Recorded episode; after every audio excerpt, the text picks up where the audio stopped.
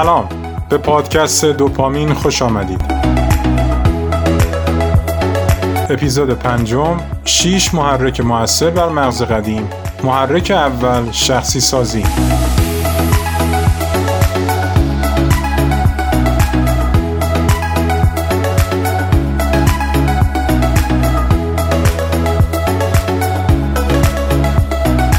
همانطور که تا حالا متوجه شدیم مغز اولیه در تصمیم گیری ما جایگاه خیلی ویژه ای داره و اگر می‌خوایم کسی رو متقاعد کنیم اول باید مغز قدیمش رو راضی کنیم.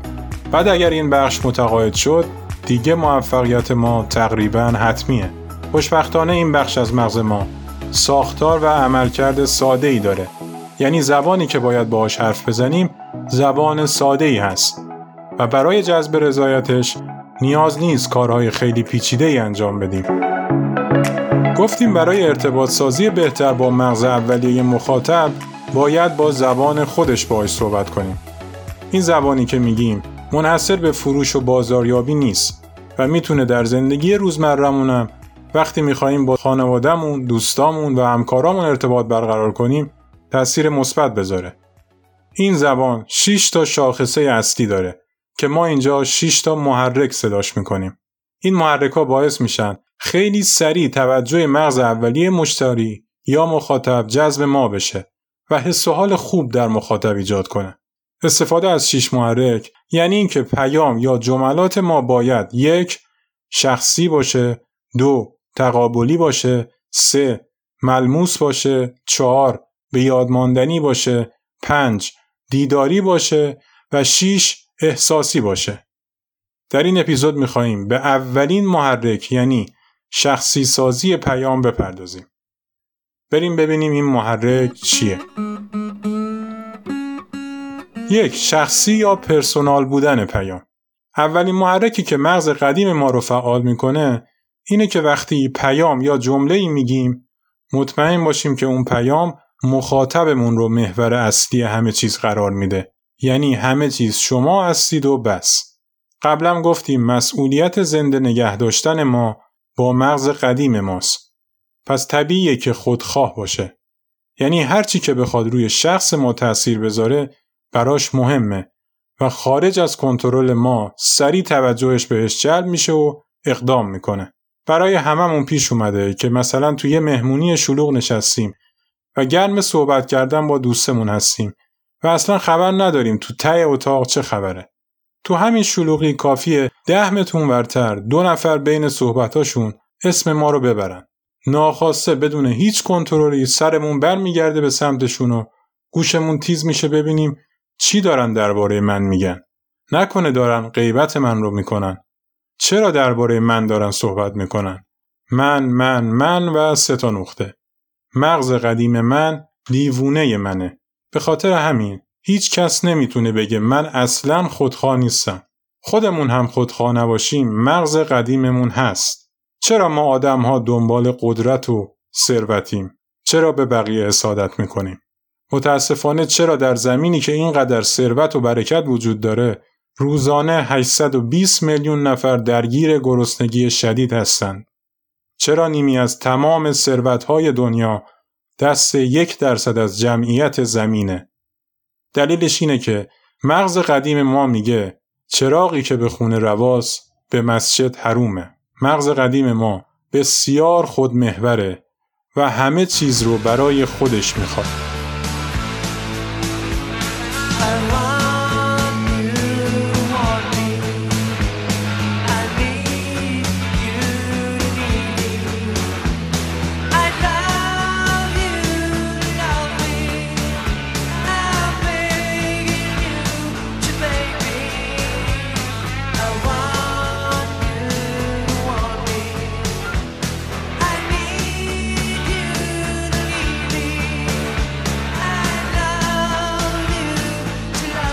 خب حالا چجوری از این ویژگی مغزمون برای فروش و متقاعد سازی استفاده کنیم؟ سه تا روش رو پیشنهاد می‌کنم. یک، تمام تمرکزمون رو بذاریم روی مخاطب. یعنی هر چی میگیم درباره اون باشه. همه ما دوست داریم درباره ما صحبت بشه. همه دوست داریم به ما توجه بشه. پس اگر اینو دوست داریم برای مشتریمون هم این شرایط رو ایجاد کنیم. میگید چجوری؟ بذارید چند تا مثال کاربردی بزنم. اسم و فامیل مشتری یا مخاطبمون رو بدونیم و در حین صحبتامون چندین بار تکرار کنیم. از کلمات من، ما، شرکت ما، محصولات ما، خدمات ما یا غیره استفاده نکنیم چون برای مغز قدیم مشتری تهدید حساب میشه و در لحظه نسبت به شما و صحبتاتون مقاومت ایجاد می‌کنه. چند تا جمله اشتباه رو که خیلی همون موقع فروش استفاده می‌کنیم رو مثال می‌زنم و بعد جایگزینش رو هم میگم تا مطلب خوب جا بیفته. نمونه اول شرکت ما این ما تصمیم گرفته به جای 3 درصد تخفیف نقدی 5 درصد تخفیف از فاکتور کسب کنه. اینجوری سود کالاهامون بیشتر میشه. بهتره به جاش بگیم آقای احمدی شما می‌تونید از این به بعد به جای 3 درصد تخفیف 5 درصد تخفیف نقدی از فاکتوراتون کسب کنید. خوشبختانه اینجوری سود کالاهاتون بیشتر میشه و مشتری های شما می‌تونن از تخفیفات بهتری استفاده کنند. خب حالا مثال دوم. تو این مسیر من بیشترین تخفیف رو برای شما گرفتم. بهتره بگیم تو این مسیر شما به خاطر خرید بسیار خوبی که دارید تونستید بیشترین تخفیف رو مال خودتون بکنید. مثال سوم رو می‌زنم و بهتون وقت میدم تا بهش فکر کنید. ببینید ایرادش کجاست. کالاهای ما انقدر با کیفیته که الان خود مشتری میاد دنبالش.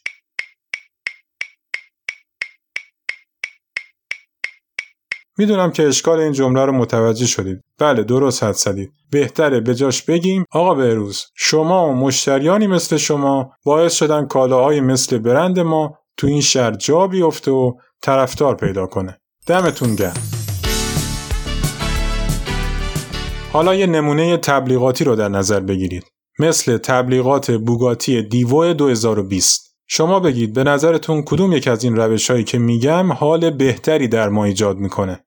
اولی یه خودروی با اباحت خوشگل از بالای جاده داره با سرعت میاد و سر پیچ ها هیچ انحرافی در مسیرش ایجاد نمیشه و یه سری توضیحات درباره ویژگی های استثنایی خودرو جدید بوگاتی دیوو.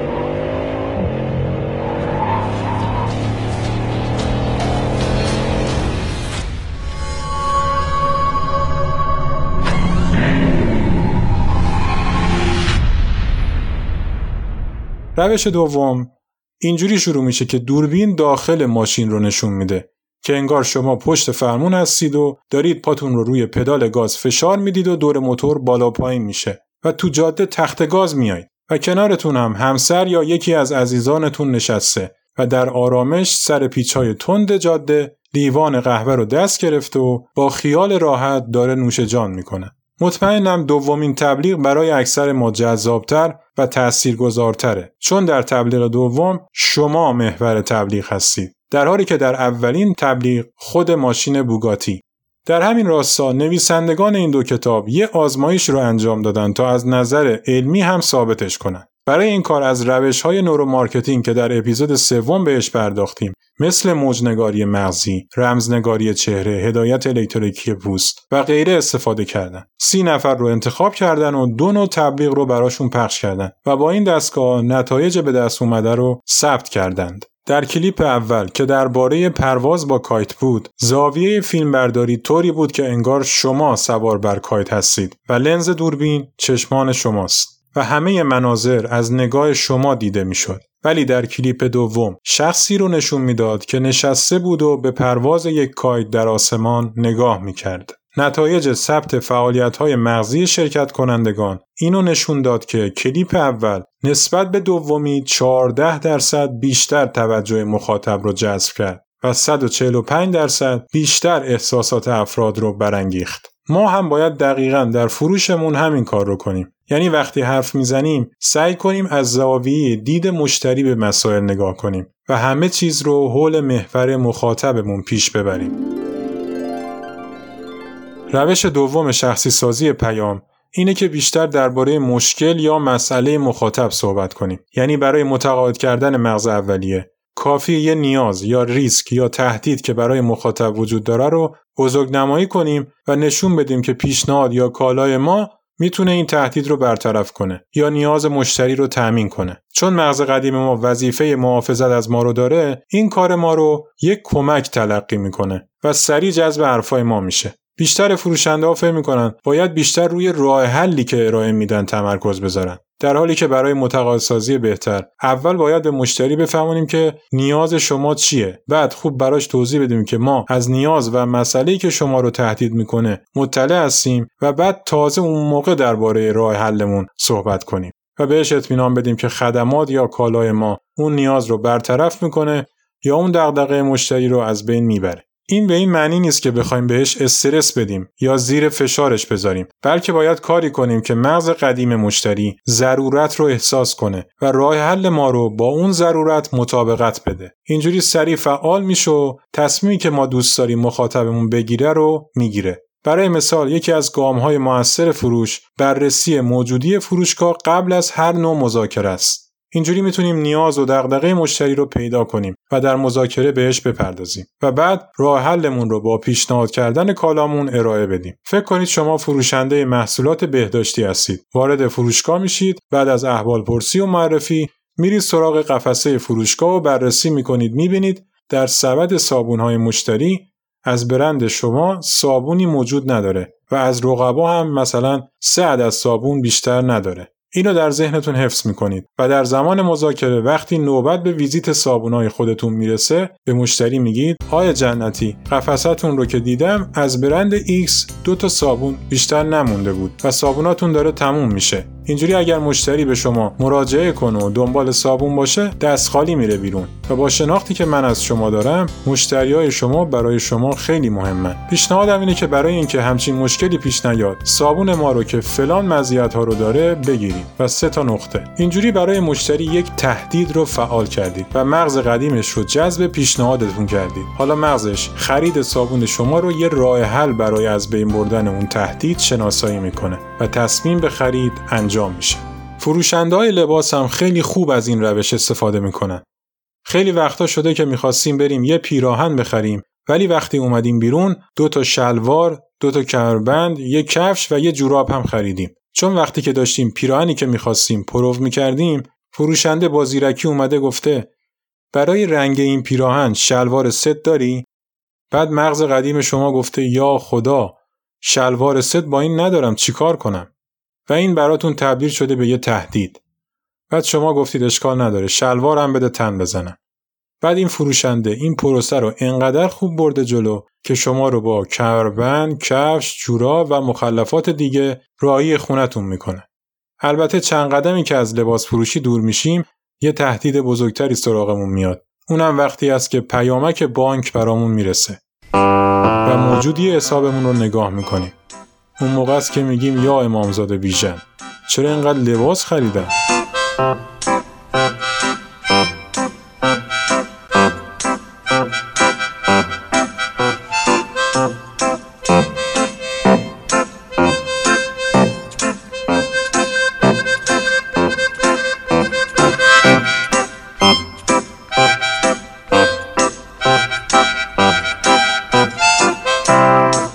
هزاران مثال دیگه تو این موضوع میشه زد. ولی فعلا به همینایی که گفتیم بسنده می‌کنیم و میریم سراغ روش سوم شخصی سازی پیام.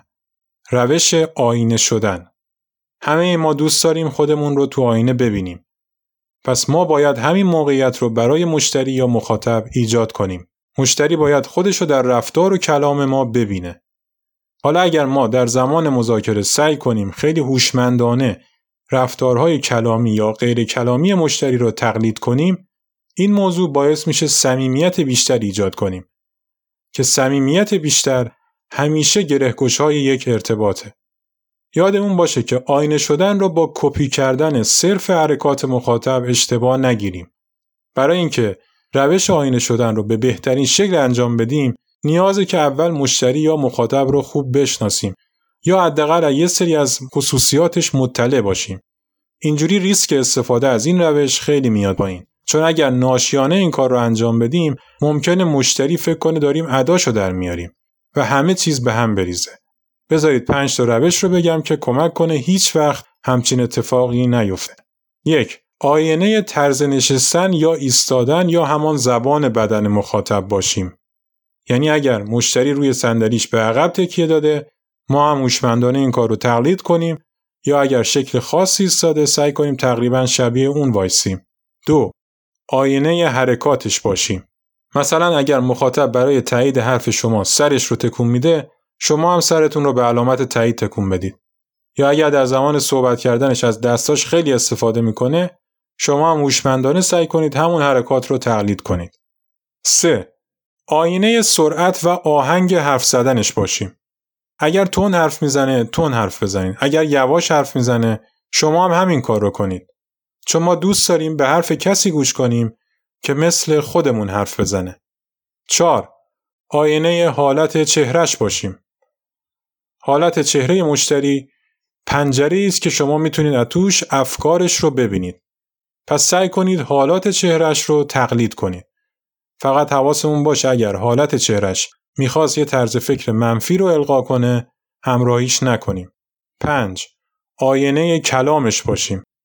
دقت کنیم ببینیم مشتری از چه عبارتهایی و کلماتی بیشتر استفاده می‌کنه یا تیک کلامش رو در بیاریم بعد هم زیرکانه از اونها در صحبتامون استفاده کنیم.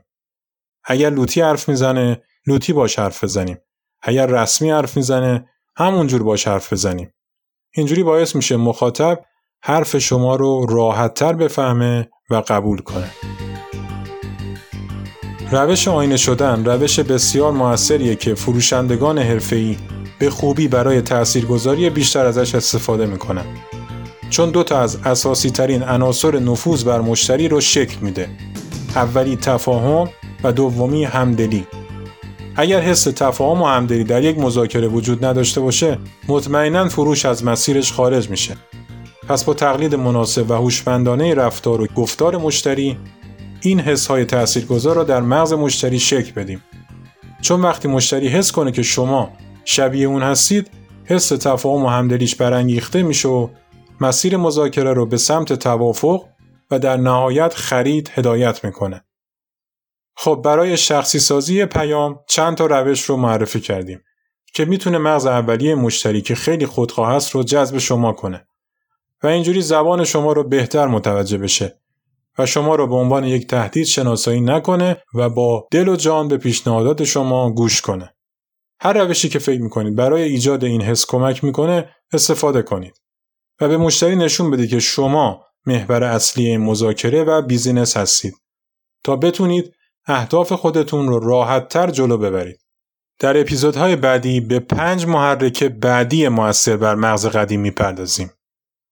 من احمد جنتی هستم و امیدوارم که از شنیدن این اپیزود لذت برده باشید و اگر از پادکست ما خوشتون اومده ممنون میشم اگر ما رو به همکاران و دوستان خودتون معرفی کنید. همچنان منتظر نظرات و پیشنهادات شما عزیزان هستیم چون رضایت شما انگیزه اصلی ما برای بهتر و بهتر شدن محتوای پادکستمونه. برای به اشتراک گذاشتن پیشنهاد و نظرات خودتون می‌تونید به صفحه اینستاگرام پادکست دوپامین کست سر بزنید و یا با ایمیل پادکست به نشانی dopamine sales podcast gmail.com ایمیل بزنید. ممنون میشم اگر در اپلیکیشنی که دارید پادکست رو گوش می‌دید دکمه سابسکرایب رو بزنید تا از انتشار اپیزودهای بعدی به صورت خودکار مطلع شید. منتظر اپیزود بعدی ما باشید و یادمون باشه بهترین سرمایمون دانشمونه.